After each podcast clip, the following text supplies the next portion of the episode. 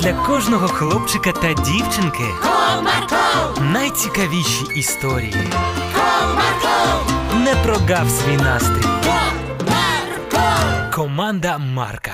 Привіт, друзі! Ви чули про еліксир доброти? А знаєте, де його знайти і як він працює? Ні? Тоді слухайте і дізнаєтесь.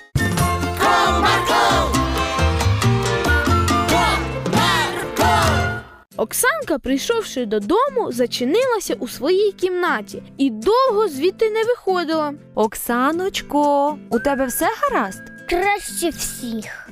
Сердито відповіла дівчинка з кімнати. А можна мені увійти? Ти що, не розумієш? Я не хочу нікого бачити. Приходь пізніше. Ну добре. Повернувшись на кухню, мама вирішила розповісти все татові. Люба, я не знаю, що робити. Наша Оксанка почала себе поводити так, ніби ми їй ніхто. Постійно незадоволена. А коли приходить зі школи, зачиняється у своїй кімнаті і сидить там півдня. Що навіть гуляти не ходила? В тому то й справа. Раніше подружки приходили до неї, а тепер вона навіть згадувати про них не хоче. Це вже серйозно. Потрібно добряче подумати, як правильно вчинити. Через декілька хвилин у татовій голові промайнула думка. Я знаю, з чого ми почнемо. І з чого ж? Вона ж виходить з своєї кімнати пообідати. Звичайно, Отже, як тільки вона прийде, ми зачинимось в кухні, щоб вона нікуди не пішла, і поговоримо з нею. сподіваюся, що це спрацює. Пройшло декілька годин. Батьки почули, як двері Оксанчиної кімнати відчинилися, і вона попрямувала на кухню. Мам, їсти щось є. Так, звичайно. Ти що будеш?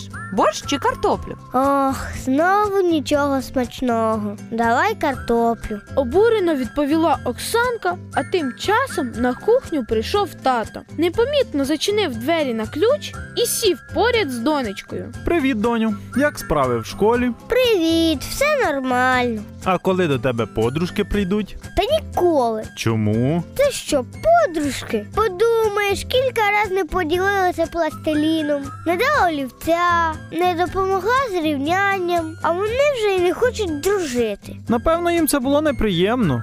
І що? Мені немає що робити? Лиш слідкувати за тим, щоб всім було приємно. Але ж так можна і зовсім без друзів залишитися. Такі вони, значить, друзі. Все, я не хочу про них говорити. Поївши, Оксанка знову пішла до своєї кімнати і зачинилась у ній. А мама з татом почали думати, як допомогти донечці. Ти бачив? З цим щось терміново потрібно робити. Так, Люба, я думаю, що в цьому нам допоможе мій тато. Твій тато?